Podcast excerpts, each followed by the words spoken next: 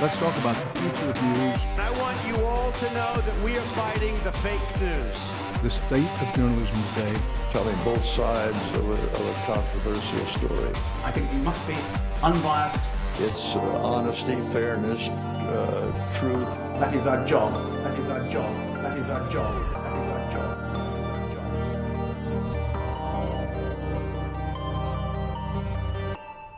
There are an awful lot of ways to get into journalism, and so far in this podcast, we've heard from Pete Carroll, whose love of mixed martial arts was what got him hooked, and Salome Anderson, who has a master's in the subject and is a tremendous conflict reporter.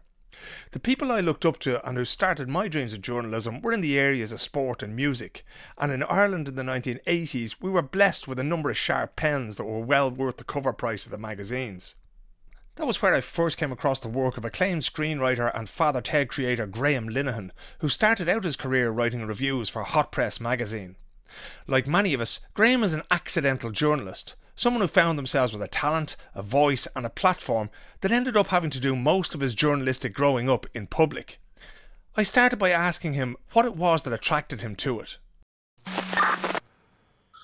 Well, um, I, I, at that point I, I, was reading the music press quite voraciously, and and uh, I had a kind of uh, exalted uh, uh view of the journalists who were working in the music press. I thought they were great, um, and I thought the best and coolest thing to do would be to be one of them. And the, and the, the places I really wanted to get to was the NME and the Melody Maker.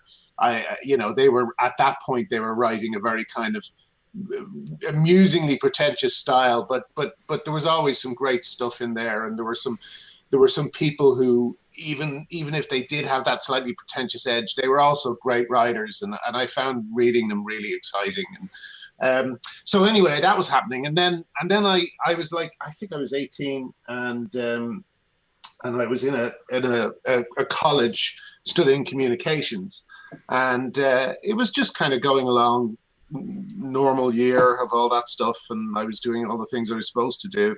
But then Damien Corless came into the journalism class above above us. Damien worked for Hot Press. Mm-hmm. He was the deputy editor at the time, I think.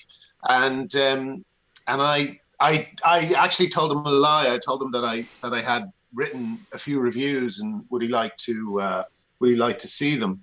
And he said yes. And I I ran home and I wrote them and I brought them in the next day, and uh, and they published two or three of them, something like that. You know, Good they actually published them. So it was um, it was it was a dream for me. I mean, I have to admit, I wasn't a huge fan of Hot Press at the time uh, because they their music coverage was was quite hippie-ish. I'd, I'd, I'd yep. say. I hope that's not an unfair thing to say, um, but uh, it was uh, not really what I was into. But but but they were so nice that you know they they allowed me to create a space within there that was that was full of all that stuff you know? So um so you know even though i was a bit sniffy going in hot press was very generous to me and um and uh, you know gave me a lot of space to develop a style. Yep. Uh, for the listeners outside of Ireland or who don't have a sort of a background there, let me tell you, the Hot Press was probably the music magazine and still is the music magazine in the country there, and it was hugely influential so, solely because we didn't really have anything else as well, you know. So, uh, and I remember you're a couple of years older than me, Graham, and I remember sort of looking up to people like yourself and to Damien and to Jackie Hayden and you know Stuart Clark is in there. So it was a brilliant school for writers. But did Niall Stokes, who was the editor, I think at the time uh, when when you were were writing there. Um, did, did anybody ever say to you, okay, you could do this better? Did they coach you on what you wrote, or did they just print it every week regardless? Was there any editing process where they tried to make you a better journalist? That's a really good question. No, there wasn't really. They were very hands off, um, but they would occasionally say things like, "I remember Liam Mackey. Was it Liam Mackey who said this? Oh, I can't. I can't remember. But someone just said something like, someone said, just said something like, um, you know, I said, I said this album blazed across the sky, or some some such nonsense, and and someone said, there's a lot of things blazing across the sky in your life, isn't there, Ryan? Is it albums, films? and it was true. It was true. I had this um, instinctive thing to write to extremes, and and uh, you know when you do that the problem with it is that the next review has to be even more over the top and and so I, they're kind of the, the, I would say throughout all of hot press there was a, a thin strain of of deep deeply sardonic sardonic humor. You know, they were the most cynical people in the world, and and you simply could not you couldn't you couldn't uh, help but absorb that a little bit and and that helped so it was more of an atmospheric um uh quality that hot press gave me that i kind of just absorbed by osmosis you know I was going to say that. That was the word I was looking for was osmosis there because you go in there and whether you know it or not, you learn from them because you know you're working with brilliant photographers, you're working with great writers and that. uh, You know, Bill Graham, of course. Was Bill? Was that before your time or was that the same time as you Bill were there? there. Yeah. Bill was there. Yeah, I never really got any sense out of Bill. I, Bill was really funny. I couldn't. I, we kind of were able to talk to each other, but not really. He was just in another world. you Yeah, know? yeah, but but he was an incredible man. I mean, you know, when you write, read what he wrote every week, you know, you could only learn by doing that. But when when you were studying communications, uh, was a journalist something you wanted to be, or were you sort of filling in the time, going, you know, I'm 18, 19, 20, you know, I don't even know what I want to do yet, or did you always fancy yourself as a guy with a byline? No, I, I didn't think journalism was going to be it. I, I can't remember what I thought. What did I think? At that stage, I, I, I, I think my, my, my desire was to become a director, but, but it was, it was a desire that came from not really knowing what a director was. Yeah. You know, I just knew that Steven Spielberg was one and Woody Allen was one, and I liked, I liked them, and I, and Martin Scorsese was one. I didn't really know what it involved. You know, this, this silly auteurish idea of being a director. It was it was I don't know why, but but I locked onto that, and communication seemed like a way to get there. Um, uh, so then, you know, when journalism happened, it actually turned turned out bizarrely to take me back to what I originally really wanted to do, um, uh, but in a very roundabout way. Um, in terms of that, then, did you find because obviously your perspective changes when you've become a journalist, right? You're not just a reader anymore; you're a writer. You're trying to work out, okay, they're giving me space in this magazine every week, and I've got to entertain people and inform people with that. Did that change the way you looked at how you communicated? So, did it have any relevance to the education that you'd previously done? I don't know. That, uh, again, that's really. Could, could, could you ask me that question again? Because I, I just I just want to take it in properly because it's a very good question. I want to consider it. Yeah, I suppose what I'm asking you is uh, did journalism change your perspective on what you wanted to do and how you communicate with the world? Essentially, what I'm really asking you about is how you tell a story. Because, you know, you write a review for something, the person hasn't heard this album, right? But you're trying to communicate the feeling of that album and how that album made you feel and what they should possibly think about in a purchase and that kind of thing. But you have to put that into words and you might have 200, 300, 400 words. So, did it change your perspective on how to, to communicate? Well, um, not really, because my perspective on how to communicate uh, in that way was was gathered from reading the Melody Maker and the NME and all these. You know, that I I had a very strong idea. Also, Hunter S. Thompson and and and and uh, what's his name, uh, Wolfe. Uh, you know, loads of people, journalists I loved, especially Gonzo journalists. Yeah. You know, I was a huge fan of. Uh, oh, what's his bloody name? I've forgotten his name. It's so long since I've thought about it. I've forgotten his name oh, brilliant American American music journalist who who was just who just wrote about people like the um, uh, uh, people like the Stooges and uh, what was his bloody name? The MC5 Oh. and all these guys. I think I know who you're talking about, but I'm not going to hazard a guess, you know? Yeah, so annoying. But anyway, he would write these these pieces that were that were not only like full of of the excitement of the music, but also kind of latching it onto a, a social uh, a social uh, uh, justice or economic uh, uh, viewpoint. You know, so he would he would go into someone like like the MC5 and talk about Detroit and how it Yeah. spawned and stuff like that. I found all that stuff really thrilling. Um, my stuff was never as as grounded as that, but but you know, I I I just wanted to. I I think one of the things that I did, one of the early ways I developed my voice was I used to be obsessed with Woody Allen. Yeah.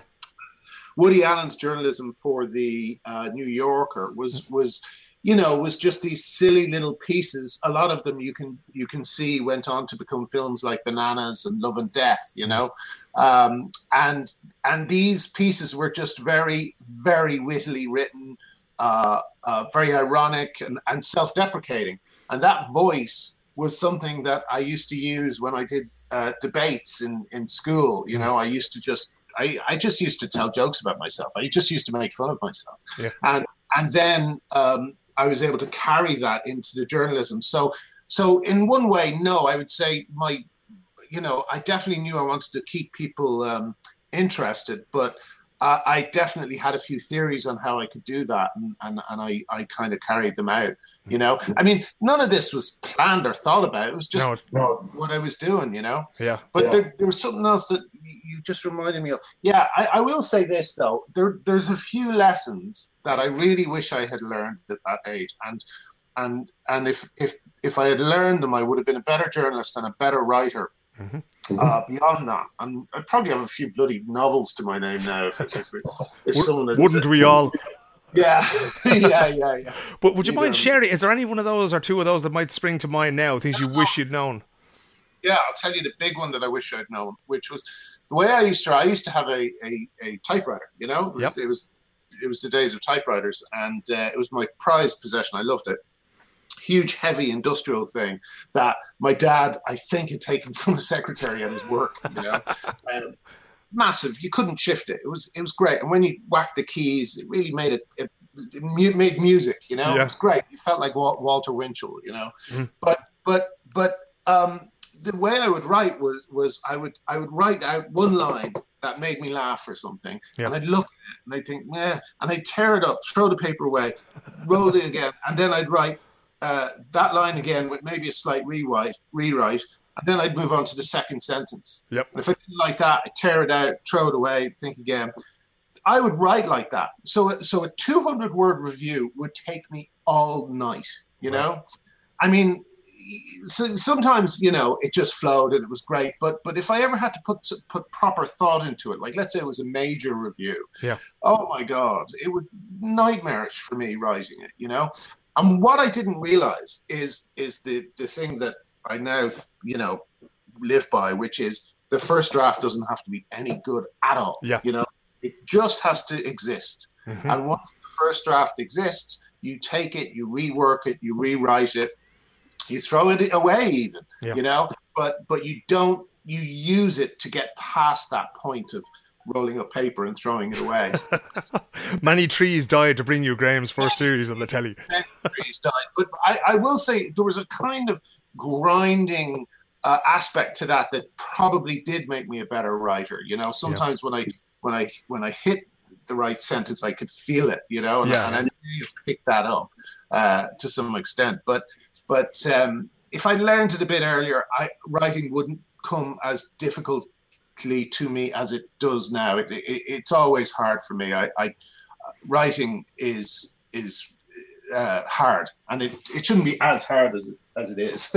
Yeah, I think I think we make it hard on ourselves a lot of the time as well, though. You know, because you know you're trying to reach, and that was actually my next question to you was, how hard did you find it to find your own voice and to express that voice? Because the people you're reading, if you're talking about Hunter S. Thompson, you're talking about very individual styles. You don't want to be seen as sort of you know a copy paste version of that. And I I remember your writing as being very humorous and as being very colourful and that kind of thing. And I often thought, Christ, how does he do it every two weeks to come up with that? But it take did it take you a long time to sort of to fine tune that and to make it into something that you could call upon?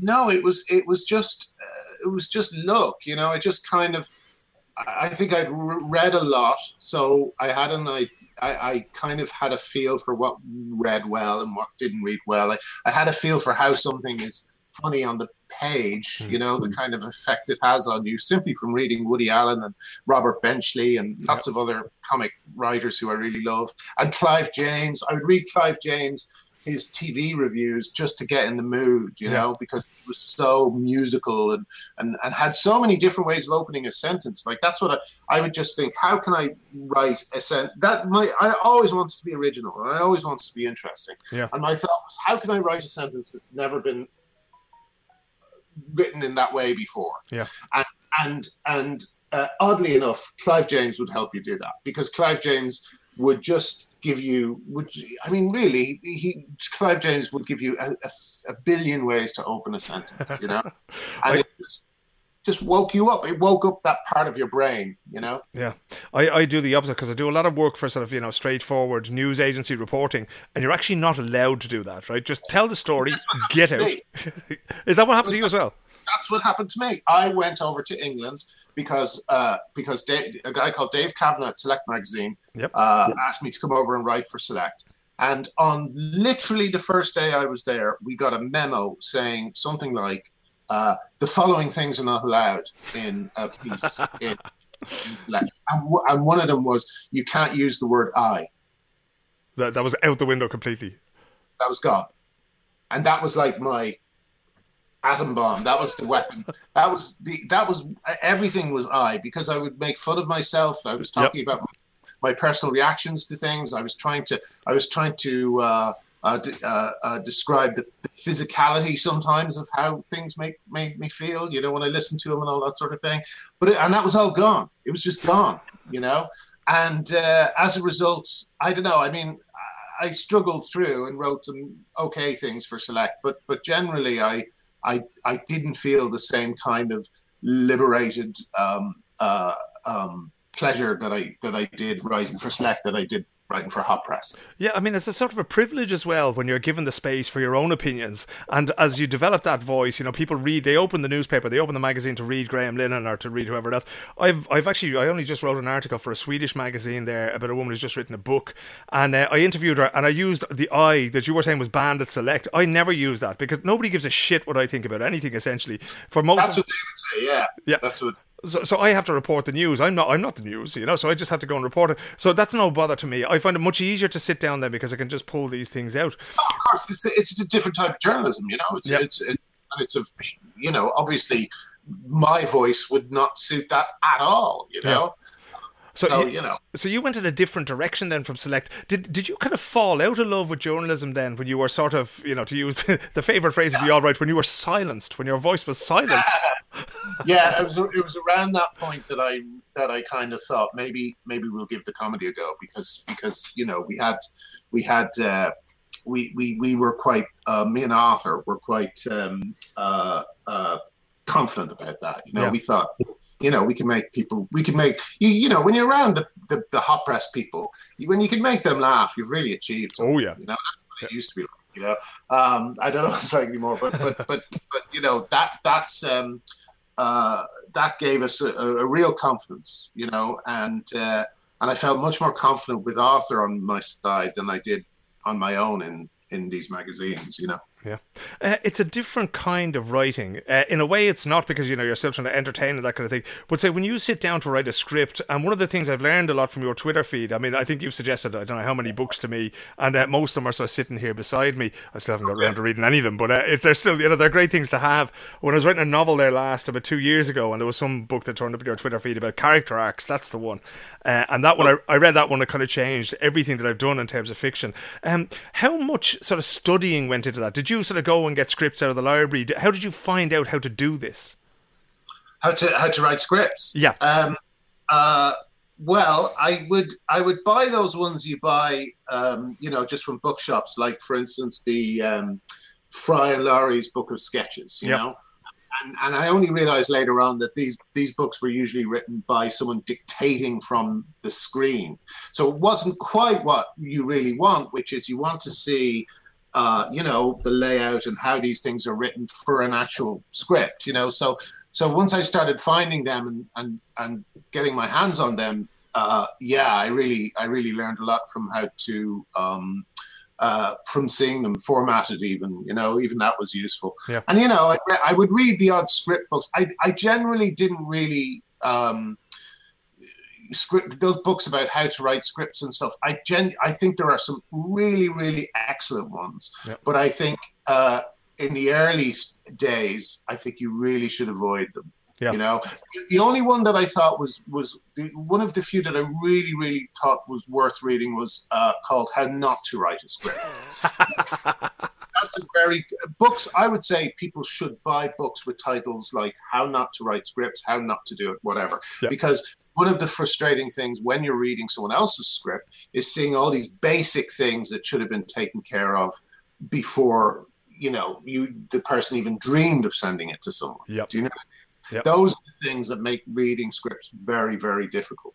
So, so when you read a book like um, "How Not to Write Write Write Write, uh, write a Script," you get tips like, you know, don't have one character called Felicia and another character called Veronica. You know, because their names look similar on the page, Yep. and you'll find it hard to remember who's who at any one point. Mhm. So call one Joan and the other Veronica. Yep. There, there. Now, now you're clear. Yep. Things like that are really important, and people don't think they are, but but they're so important. They make reading. They they- like you can. I can. I've I've been given scripts, and it's literally taken me months to get through ten pages. Yeah. There's so many problems. Yep. You know, and you don't know where to be- begin because you can't. Someone just said, "Oh, could you have a look at this script?" you Yeah. know, yeah, sure. And and they send it over, and you're going, "Oh, what do I say about this?" There's so much stuff to talk about. Yeah.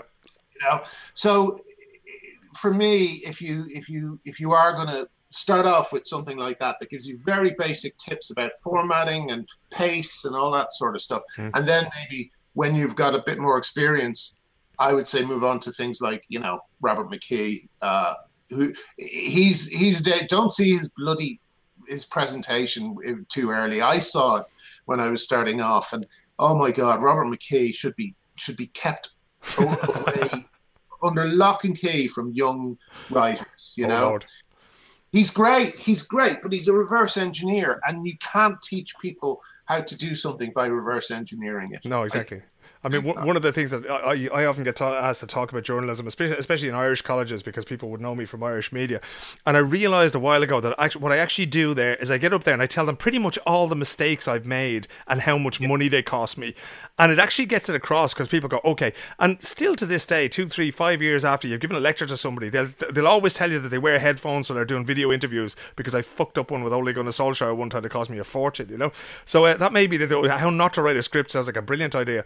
But one of the things I want to ask you about Graham as well, because, you know, we're not going to go over Father Ted. You've told that story a million times, and I'm sure you'll have to tell it again with the musical. Um, but but you became very much a public figure with that, right? So rather, you went from being a journalist to being a scriptwriter to being the subject of journalism, right? And now in the sort of the social media age, because you're quite active on Twitter and, and that kind of thing, uh, you you can make a tweet or that kind of thing, and people will write a story about it. And you got involved in the repeal the eighth movement and that kind of thing. So what I wanted to ask you about, because you live in England as well, you live in the sort of the heart of the tabloid media culture. What's it like to be on the receiving end of, of journalism? What's it like to be the sort of the target for people with pens and long lenses? Uh, well, you know, I, I would say long lenses is more the Kardashian style of thing. I haven't reached that point yet.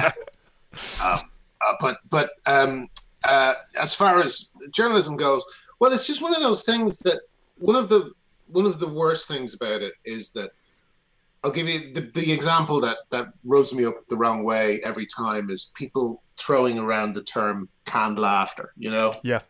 People still fe- think that Father Ted wa- was was canned, and you know, we we shot every episode in front of a studio audience, and and the same with IT Crowd, and the same with Count Arthur Strong, all these shows, and yet every new series I bring out, journalists say the canned laughter is this, the canned laughter is that, you Yeah. know, and the thing that kind of really gets me about it is I always think if someone who works as a TV writer can get something like that wrong, does not know that it's a real audience, Mm. then how many other journalists in how many other fields are getting similar things wrong that the you know the people being spoken about would say that's not true Yeah. you know and and that has been a little bit sometimes you just I, I, it's why I, I just do, I never read press you Yeah. know because it's like Wikipedia someone said oh so, someone said oh someone's uh, vandalized your Wikipedia page. Oh, I don't care. You know I spend all my time on Wikipedia correcting it. Yeah. I go insane. And and same with the journalists you know? It's just you cannot defeat it as long as there's nothing defamatory who the fuck cares Yeah. you know But of course, there is that classic about Father Ted, and this is it doesn't matter how many times you or Arthur say it, you can say it until you go to the grave, but everybody still thinks that RTE turned it down. Have you any idea where that story came from? Um, I would, I don't know. I would say it probably came from a kind of half understood uh, a, ha- a half-remembered knowledge of Dermot's problems with RTE, Yeah. combined with the thing that everybody has in their heads that the actors write it somehow. Yeah. so Yeah. Der- Dermot is Ted. He wrote all those lines. exactly, exactly. And I think that that kind of that all kind of morphed into into this kind of rumor, you know, um, uh, because yeah, as you say, it's it's not true. As Arthur always said, and I love quoting him on it. Um, why would we have given it to RTE? That would have been like giving it to Waterford Glass. That's a brilliant quote. I got. I, and, and the point is simply that there just wasn't an infrastructure to make a show Yeah. like Father yeah. we need we if we didn't want it to be an utter humiliation we needed uh proper production values uh, uh and a culture of making comedy tv shows Yeah. you know So that was where it had to go to Channel Four basically to be done right. yeah it had to go to channel 4 or bbc someone like that who could handle it A brief interruption to let you know that this podcast and everything else that I publish on Patreon is free. But if you can afford uh, the price of a cup of coffee or a pint every month, please do support me. You can do so at patreon.com forward slash Irishman in Stockholm. And now back to Graham Linehan. Um, of course, your your private life, uh, yourself and Helen, has been brought up um, in the recent abortion referendum in Ireland and that kind of thing. I think, did you? Am I correct in saying that you wrote an article? Yeah, exactly. You wrote an article, I think, for, for the Guardian, if I, if I remember rightly. Um, how did you? What was your experience like on social media after that? Because I can't imagine that it was entirely positive, given the how the debate turned out.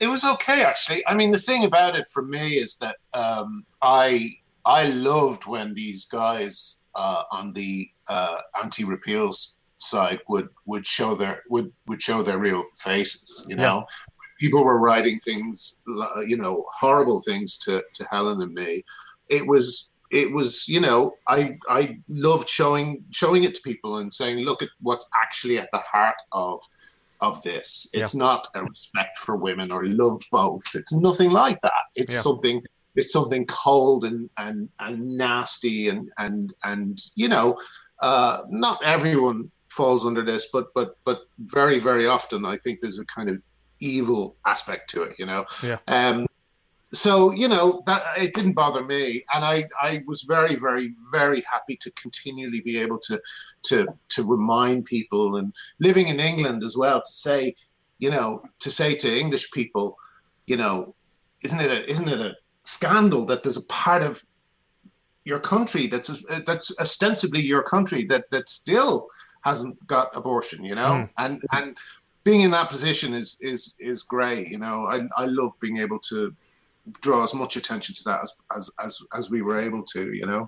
Um, but you know, I mean, so many people, you know, did, did, did such an amazing job during that that that uh, um, that whole time. You know, it, it's silly to even concentrate on one thing. You know, there were so many stories. You know, of of people who, you know, the, the, all that stuff about your baby coming home in a fucking jiff, jiffy bag or whatever. Yeah, you know. You couldn't ignore it, you know. You just couldn't ignore it. No, you kind of have to get involved there. Um, one of the things that I want to ask you about as well is because you know you live obviously. I think you live in Norwich, is it? Just uh, just outside. Or, Yep. Um, so, how do you experience uh, English culture, English media, British culture? Because you seem to be, to me anyway, to be a sort of a voracious uh, consumer of media. You always seem to be sort of uh, on the button when it comes to reading, you know, wh- whatever's out there and that kind of thing. So, what, what does a typical day look like for you? Do you open your Twitter as soon as you get up in the morning and then go chasing links for stuff to find out about, or do you listen to Radio 4, or what do you do? No, that was the first one.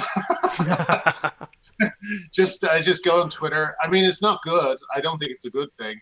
But Yeah. I go on Twitter and I just see what's happening, and and uh, and you know, for me, it's. I mean, I mean, as far as a, a, a writer goes, a writer like myself, who's always been interested in the surface of things to, to, to some extent. You know, I think comedy writers as well. You'll find that they know a little bit about about a lot of things. Yeah. You know, they know just enough to make a joke about it, and then nothing else. You know, and so and so Twitter with the way you can kind of float along the surface of things and then find something interesting and dive deep down into it and Mm-hmm. and uh, you know i mean it's so compelling you know Yeah. uh, it's turned into an absolute nightmare, of course, you know, of toxicity from from the left and the right, you know, but it's still it's still the only game in town, really, as far as I could see. You know. Yeah, it seems to me that um, I, I, think it was Joel Kinnaman, the Swedish actor. He put out something about the upcoming Swedish election this morning, and I noticed that his Twitter is really small, but his Instagram is huge. But to be honest, as a journalist, I've never really copped Instagram. I don't see what it would be any use to me for. You know, it doesn't yeah. seem like a, a, platform for discussion. I know you debate people about some pretty much everything on there, and that you and that kind of thing. But Instagram, I don't know. It just like it is a Kardashian thing. It's look, look at me having my yeah, breakfast. My wife, my wife uh, uh, uh, likes it. I think someone said Instagram is where you put nice things. Yeah, exactly. Yeah. So, uh, but the darker, the darker side of the human soul. but the darker doesn't go on Instagram. No, it certainly does not. Um, if you look at you know your life at the moment, you've come sort of through a career in journalism uh, writing for television, now writing musical for the stage to bring Father Ted to the stage and that kind of thing. Where do you see it all going in terms of the way we consume the media, what we use it for? Because you'll obviously be using it to publicise the Father Ted uh, musical that's coming up and that kind of thing. What's your relationship like to it, and where would you like to see it going in the future? The media in general. Yeah. Um, well, it's there's an it's an interesting time at the moment in terms of I mean, the thing that, that I'm most curious about is is how uh, you've you've had the the great monolithic structures kind of uh, splitting up uh, into things. You know, so so that for instance, with with the amount of streaming services, you've got you've got this kind of revolution in television but the interesting thing at the moment is that I don't think it's actually that good a revolution. I don't, don't Whisper it, Graham. You'll have us all out of a job. the thing is, if you look at a show like like uh, Breaking Bad and and and um, uh, uh, The Sopranos, both of those shows they they came through the uh, uh, a, a, very kind of um, you know HBO was was was was was loose, I guess, with with their creators, but it always felt that with HBO there was still a kind of sense of control that that meant that everything was of a very high standard. Yeah. But sometimes I look at Netflix stuff and, and I think, I wish someone had said no to this person at some point. I wish someone had said, "Don't do that joke." It's not very good, yep. you know, or something like that. I, I, I feel that a lot, and I feel that at the moment the the kind of wide open aspect is both good and bad. There's a lot more uh, places to get your stuff, but um, but but you really do have to be a lot more disciplined with yourself. You have yeah. to you you have to kind of pretend there's a there's a cigar chewing uh, money guy uh, on your shoulder saying, "But no one will laugh." you know, I think that that's kind of a useful guy to have sometimes. Yeah, I kind of got the same opinion when the whole blogging revolution started, and everybody had a WordPress site and that. And yeah. I was going, okay, uh, Pat O'Mahony. I'm sure you know Pat from your time at uh, Hot Press and that. He always had this thing of, uh, you know, like if you're going to write something, unless you'd like to see it on a billboard outside your mother's house, think twice about it. You know, and this kind of thing because you know you can put it out there, and there's no editor there saying, or there's no producer or no director of programming saying, you know what, you may not want to do this. And I think it's yeah, a absolutely. it's a huge, huge pitfall, especially for people starting off who've never had that kind of thing. You know, I always say it to people, I always say, I always say, don't put everything online. Just put the good stuff. Just put the stuff that really, really works. Yeah. Because if you, if you say have a brilliant, brilliant uh, article and you put it up, and someone goes to your page and finds ten other articles that are full of bollocks, then then you're dead. You're doomed. You know. Fair enough, write a load of bollocks, but don't necessarily post it all up. Yeah, don't know? be don't be proud of it. yeah, yeah, exactly. You know, sit on it, read it back, wait a couple of weeks, and then read it again to make see if it still makes sense. See if all the things you wrote are still funny, all the all the you know, does it read well, all that sort of thing. Then put it online. It's just it, there's and then even then maybe not maybe keep it maybe it's not ready maybe just maybe do something else i i just think that i just think that i know i know one guy for instance uh, a friend of mine and he uh, makes all these videos and stuff and he often put posts the the failures you know yeah. posts he, will say, "Oh, this doesn't quite work," but I but I filmed it and, and here it is. And it's like, why are you showing it to people? You know, just you know, you're just boring them and you're making yourself look like you're not a genius. Yeah, you know? you're cheapening it. Yeah, if you, I, I, people will think you're a genius if you just don't show them all the shite. Yeah, exactly. Yeah. Well, it's kind of like that thing of you know this thing of behind the scenes now. Everything has to be behind the scenes. I'm going look at, you know, this is, uh, I do a lot of commentating on extreme sports events. I don't want anybody seeing like you know under the desk where I'm sitting there in shorts on a summer's day and it's fucking sweltering all in the studio. extra stuff that that's you know I I try not now to not put um, deleted scenes on DVDs. Won't do that if if if I can avoid it. Um, and you know it's all this extra stuff. Easter eggs. Someone said on Twitter the other day, Easter eggs. Why not? Why not just write a good script? You know what I mean? Who needs who needs Easter eggs? Just write a good script. Tell us a story. Yeah. know? Exactly. So, I I wonder actually, it may already have happened, but say Hot Press was to digitize all the years that you were working there and put the stuff online. What would the Graham Linehan of today say about the articles that he wrote back then? I I have to say that is my fear. That is my big fear. You'll notice that whenever anyone sends me an old article on Twitter, I never retweet it.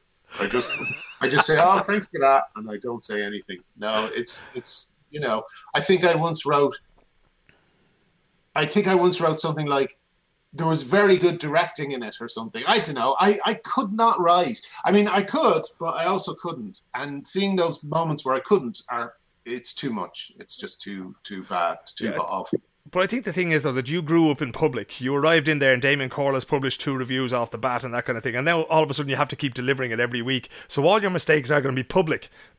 Yeah. And I remember, I mean, on occasion I'll have to sort of Google my own name to find an article, and like you know, Zlatan Ibrahimovic because I've written about him before. And I look at an article that'll come up on Google, and go, Jesus, did I write that? And sometimes you look at it and go, Oh, that wasn't bad. And more times you look at it and go, I wonder if I can get that taken away. You know, so it's, uh, we, we all suffer from the same thing. Um, when I send you another mail in five years' time, and everybody has forgotten this episode of the podcast, where will Graham Linehan be by then? Would you think?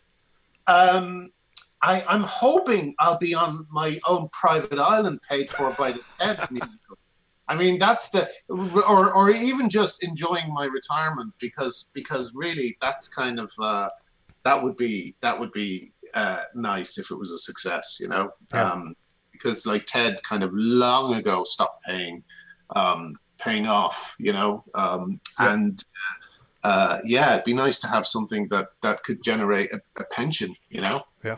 And if that were not to happen, not that I think it's going to be a resounding success, can you ever see yourself going back to Niall Stokes and saying, "Look, I can do a review, few reviews for you. I'll get my journalism pen out again." No, I don't think I can review anything ever again. I never want to stand in judgment over another person's work ever again, unless it's positive, unless I'm saying something positive. That's brilliant, Graham Linehan. Thank you very much indeed. Lovely to talk to you. There you go. That was indeed Graham Linehan, and it's well worth going back over the things he wrote for The Guardian and indeed on his social media about Ireland's abortion referendum to see how his writing has developed and indeed benefited from his screenwriting experience. Compelling modern journalism is all about storytelling, and that is very much a craft that he has mastered uh, by this stage in his career. As for this podcast, there will be some bonus material in the coming week or so as Sweden goes to the polls, and hopefully another interview next week with a woman who didn't so much break the glass ceiling as smash her way through it and drag all her friends up after her. But until then, I leave you with the words of former American newspaper editor Arthur Brisbane. If you don't hit a newspaper reader between the eyes with your first sentence, then there's no need to write a second one. Have a great week.